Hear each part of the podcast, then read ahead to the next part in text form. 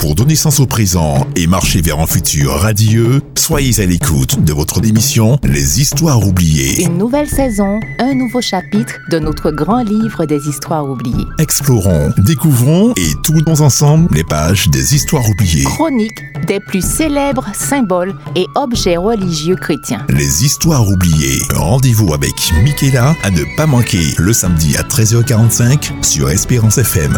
Rediffusion mardi à 18h45. Voici les histoires oubliées. Ravi de vous retrouver pour notre émission Les histoires oubliées.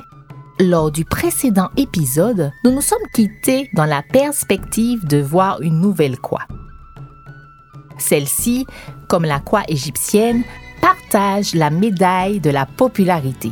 Il s'agit de la croix de Néron ou croix de Saint-Pierre. La croix de Néron est considérée de nos jours comme symbole de paix et d'amour. Ce sens est lié au fait qu'elle a été popularisée par le mouvement hippie vers les années 60 aux États-Unis d'Amérique. Ce mouvement ayant pour slogan Peace and Love, c'est-à-dire paix et amour. La croix de Néron ou la croix de Saint-Pierre est également appelée croix de pâte de poulet. Elle est décrite comme une croix latine inversée, brisée. Brisée ou non, elle peut être un symbole de foi chrétienne ou d'antichristianisme. Comme cela a été le cas du mouvement hippie qui était un mouvement anti-religion. Autorisons-nous une petite excursion dans l'histoire afin de comprendre pourquoi ces noms.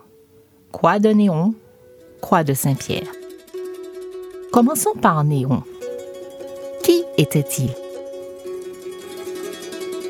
Néron était un empereur romain né à Antium le 15 décembre en l'an 37. Il mourut à Rome le 9 juin 68. Il est le cinquième et dernier empereur de la dynastie julio-claudienne. Il commença à régner à l'âge de 17 ans. Il sera considéré par les uns comme un despote et pour les autres comme un poète. Il gardera néanmoins la réputation d'un personnage très imprévisible et cruel, n'épargnant même pas ses amis les plus proches et sa propre famille. Un grand persécuteur des chrétiens. À l'époque de Néron, au premier siècle, les disciples du Christ annoncent avec zèle l'Évangile dans diverses provinces de l'Empire. À cette même période, l'apôtre Paul lui aussi parcourt les voies maritimes de l'Empire de Rome. Très rapidement, et en dépit d'un début de règne porteur, Néron va, selon les historiens romains de l'époque, tels que Tacite, laisser paraître une pleine mesure de sa folie et de son côté sanguinaire et cruel, notamment contre les chrétiens. Cette haine est historiquement reconnue. Elle repose sur un épisode de la vie de Néron.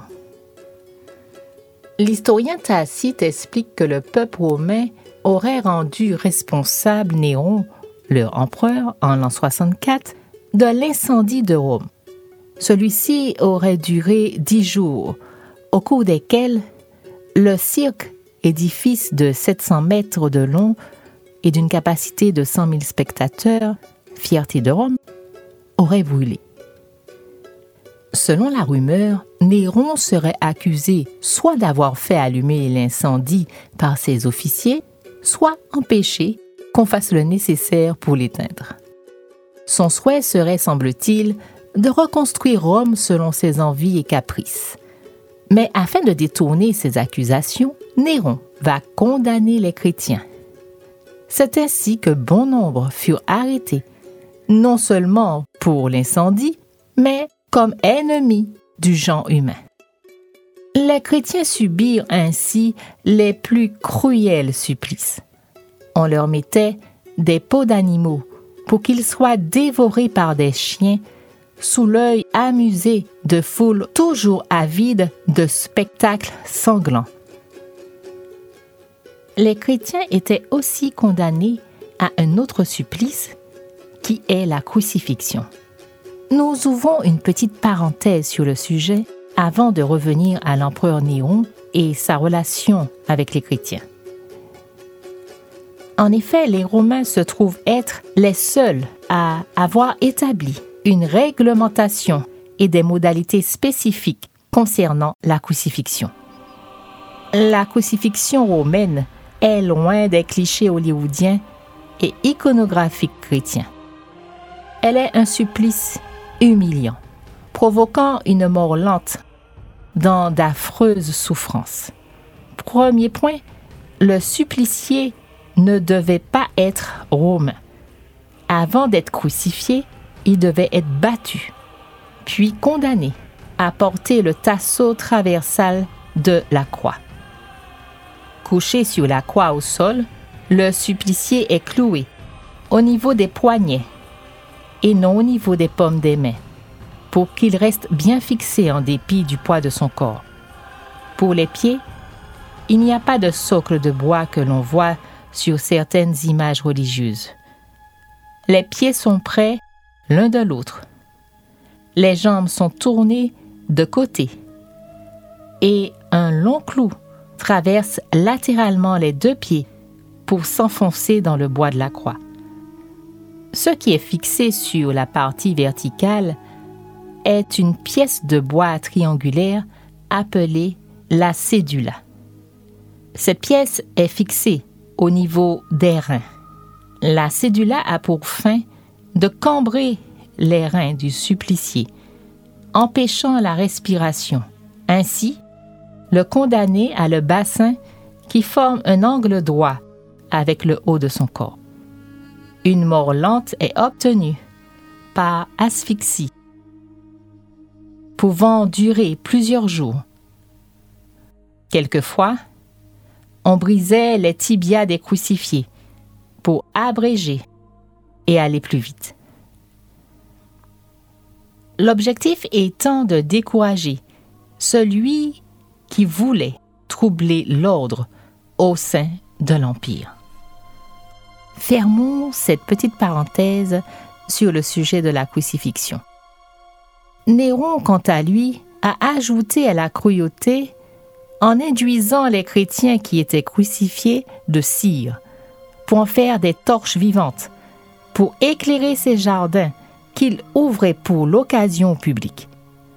Ce serait sous son règne, le règne de Néron, que Pierre, l'apôtre, aurait été crucifié. Ce qui explique ces deux appellations.